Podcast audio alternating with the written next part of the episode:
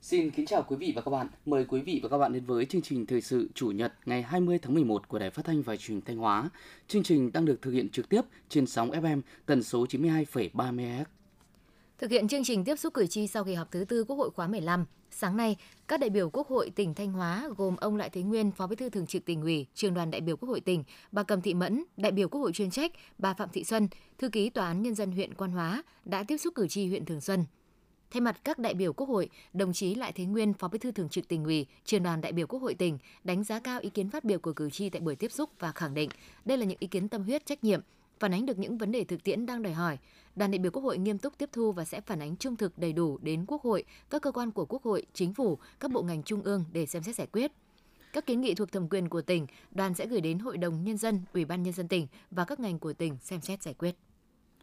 Hiện nay, thị xã Nghi Sơn có 45 doanh nghiệp và 230 cơ sở chế biến thủy hải sản. Theo các đơn vị sản xuất, thông thường từ tháng 11 âm lịch đến gần Tết Nguyên đán là thời điểm các mặt hàng hải sản bán chạy nhất trong năm, gấp 2 đến 3 lần ngày thường. Do vậy, các ngành đoàn thể địa phương ở Nghi Sơn đã tổ chức các lớp tập huấn quy trình sản xuất an toàn vệ sinh thực phẩm để các sản phẩm đảm bảo uy tín đối với người tiêu dùng. Ngoài ra, để tăng sức cạnh tranh cho các mặt hàng sản phẩm địa phương, các cơ sở sản xuất và chế biến đã chú trọng cải tiến, đa dạng hóa mẫu mã, hình thức sản phẩm phù hợp với nhu cầu thị hiếu khách hàng.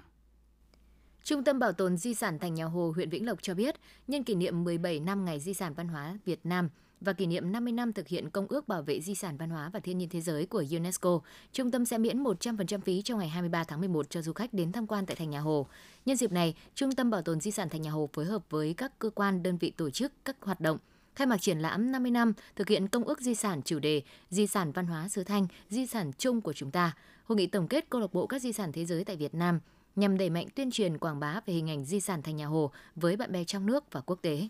Hôm nay ngày 20 tháng 11, trường phổ thông Triệu Sơn đã long trọng kỷ niệm 20 năm thành lập, đón nhận bằng khen của Bộ Giáo dục và Đào tạo và trường đạt chuẩn quốc gia mức độ 1. Hiện nay, nhà trường đã phát triển giáo dục ở cả 3 cấp học, tiểu học, trung học cơ sở và trung học phổ thông với 50 lớp học, hơn 1.700 học sinh, hơn 80 giáo viên. Cơ sở vật chất được đầu tư khang trang hiện đại, trang thiết bị học tập được đầu tư đầy đủ. Sau 20 năm thành lập, trường phổ thông Triệu Sơn đã có 18 khóa học sinh ra trường với gần 5.500 học sinh tốt nghiệp, hàng ngàn học sinh đỗ đại học cao đẳng. Trường Cao đẳng Y Dược Hợp lực thuộc Tổng Công ty Cổ phần Hợp lực vừa tổ chức khai giảng năm học mới 2022-2023 trao bằng tốt nghiệp khóa 10, niên khóa 2019-2022 và kỷ niệm 40 năm Ngày Nhà giáo Việt Nam. Năm học 2022-2023, Trường Cao đẳng Y Dược Hợp lực chào đón hơn 500 tân sinh viên khóa 13 của tỉnh Thanh Hóa và các tỉnh lân cận nhập học, nâng tổng số sinh viên của trường lên hơn 1.000 sinh viên. Trong năm học này, nhà trường tiếp tục tập trung nguồn lực đầu tư cho các nghề trọng điểm, từng bước nâng cao chất lượng đào tạo, khẳng định thương hiệu, phấn đấu đến năm 2025 trở thành trường cao đẳng chất lượng cao, trường trọng điểm của vùng và khu vực Bắc Trung Bộ. Tầm nhìn đến năm 2030, trường trở thành trường đại học có uy tín trong lĩnh vực đào tạo, cung cấp nguồn nhân lực y tế chất lượng cao. Tiếp theo là phần tin trong nước. Sáng 20 tháng 11 tại tỉnh Lâm Đồng, Thủ tướng Chính phủ Phạm Minh Chính chủ trì hội nghị triển khai chương trình hành động của Chính phủ thực hiện nghị quyết 23 của Bộ Chính trị về phương hướng phát triển kinh tế xã hội, bảo đảm quốc phòng, an ninh vùng Tây Nguyên đến năm 2030, tầm nhìn đến năm 2045 và xúc tiến đầu tư vùng với chủ đề phát triển xanh, hài hòa, bền vững. Đây là sự kiện quan trọng 3 trong 1 đối với vùng Tây Nguyên gồm 3 nội dung chính: triển lãm, quảng bá hình ảnh vùng đất văn hóa, con người và giới thiệu nông sản của vùng, công bố chương trình hành động của chính phủ thực hiện nghị quyết 23/2022 của Bộ Chính trị xúc tiến đầu tư vùng Tây Nguyên. Tổng giám đốc IMF Kristalina Georgieva đánh giá kinh tế Việt Nam vẫn là điểm sáng về tăng trưởng và ổn định tại khu vực, có nền kinh tế mở, năng động, có sức chống chịu qua đại dịch COVID-19. Đặc biệt, việc tiếp tục đẩy mạnh các cải cách cơ cấu kinh tế, chuyển đổi sang mô hình tăng trưởng xanh, sạch, bền vững, chú trọng năng lượng tái tạo và kinh tế số sẽ đem lại động lực mới cho kinh tế Việt Nam. Bà Georgieva cho biết IMF sẽ tiếp tục thúc đẩy hỗ trợ tư vấn cho Việt Nam trong quản lý kinh tế và đổi mới mô hình tăng trưởng. 10 tháng năm 2022, doanh nghiệp Việt Nam xuất khẩu hàng hóa sang thị trường EU đạt 39,4 tỷ đô la Mỹ, tăng 22,3% so với cùng kỳ. Để tăng xuất khẩu vào thị trường này, các chuyên gia kinh tế cho rằng doanh nghiệp Việt cần tận dụng tối đa cơ hội từ Hiệp định Thương mại Tự do Việt Nam châu Âu EVFTA Để tận dụng hiệu quả hơn hiệp định EVFTA, điều quan trọng nhất là cần phải cung cấp thông tin đầy đủ để cộng đồng doanh nghiệp có thể khai thác tốt nhất những quy định đã có. Bên cạnh đó, cần sự hỗ trợ mạnh mẽ để doanh nghiệp tham gia vào thị trường EU và vượt qua thách thức, rào cản về kỹ thuật, xu hướng tiêu dùng mới đang phát sinh ở thị trường này. Lãi suất huy động liên tục tăng trong thời gian gần đây đang gây áp lực lên lãi suất cho vay. Hiện lãi suất cho vay tại các ngân hàng thương mại đang phổ biến ở mức từ 10,5% đến trên 12%. Thậm chí một số ngân hàng có lãi suất cho vay trên 14% một năm. Biểu lãi suất cho vay của nhiều ngân hàng hiện nay đã tăng từ 0,5 đến 1,2% so với đầu tháng 10. Nhiều dự báo cho thấy lãi suất cho vay trong thời gian tới sẽ khó ở mức dưới 10% một năm trừ các khoản vay theo chính sách ưu đãi dành cho các lĩnh vực ưu tiên như nông nghiệp nông thôn, doanh nghiệp nhỏ và vừa, sản xuất hàng xuất khẩu, công nghiệp hỗ trợ, công nghiệp công nghệ cao.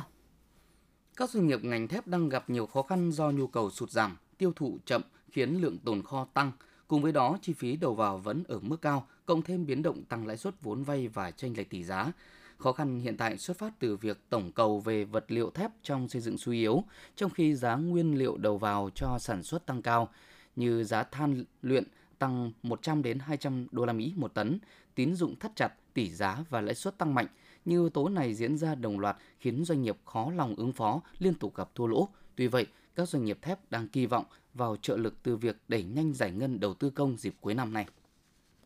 Hiệp hội Dệt may Việt Nam cho biết, các doanh nghiệp trong ngành đang ở giai đoạn khó khăn và chịu áp lực rất lớn. Việc sụt giảm các đơn hàng trong tháng 11-12 năm nay và có thể còn kéo dài đến quý 1 năm 2023.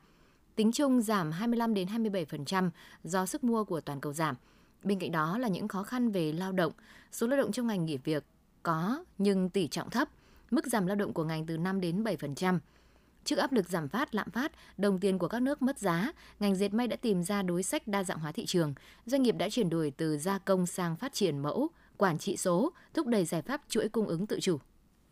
Bộ Công Thương vừa ban hành công điện gửi Tổng cục Quản lý thị trường, Cục Quản lý thị trường các tỉnh thành phố về việc giám sát việc thực hiện cam kết nghiêm túc kiểm tra xử lý vi phạm trong hoạt động kinh doanh xăng dầu. Bộ Công Thương yêu cầu thủ trưởng cơ quan quản lý thị trường chịu trách nhiệm toàn diện trong việc chỉ đạo tổ chức công tác giám sát, kiểm tra, kiểm soát, xử lý vi phạm trong kinh doanh xăng dầu đối với các thương nhân đầu mối, thương nhân phân phối kinh doanh xăng dầu. Nếu để xảy ra vi phạm trên địa bàn quản lý hoặc không hoàn thành yêu cầu nhiệm vụ, Bộ Công Thương sẽ tiến hành tạm đình chỉ công tác đối với thủ trưởng cơ quan quản lý thị trường theo quy định.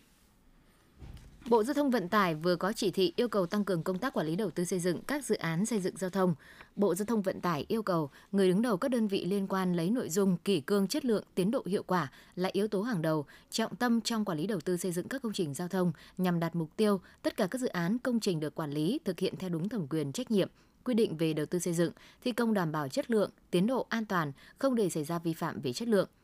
Bộ Giao thông Vận tải cũng yêu cầu các chủ đầu tư, ban quản lý dự án lựa chọn nhà thầu đảm bảo công khai minh bạch, tuân thủ quy định của pháp luật, kiểm soát chặt chẽ việc lựa chọn, quản lý thầu phụ, nghiêm cấm và xử lý nghiêm các hành vi chuyển nhượng thầu, bán thầu trái pháp luật.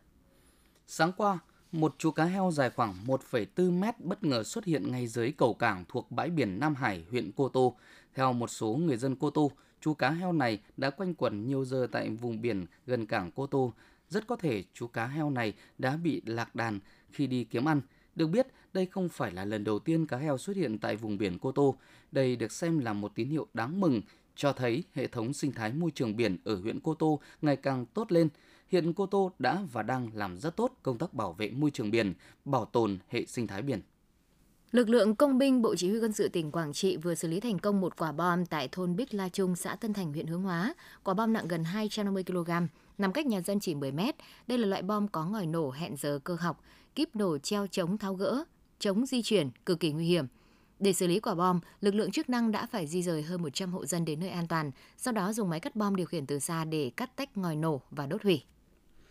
Công an thành phố Cẩm Phả, tỉnh Quảng Ninh vừa bắt nhóm đối tượng có hành vi tàng trữ trái phép chất ma túy. Đáng chú ý trong số tăng vật thu được có loại ma túy mới xuất hiện dạng sô cô la viên hình ngôi sao, loại ma túy sô cô la chuyên mới xuất hiện dưới dạng thanh sô cô la, bên trong chứa hỗn hợp cần sa trộn lẫn bột ca cao gây ảo giác cho người sử dụng. Nhiều trường hợp sau khi sử dụng có biểu hiện bồn chồn khó thở, sau đó bất tỉnh phải đưa đi cấp cứu.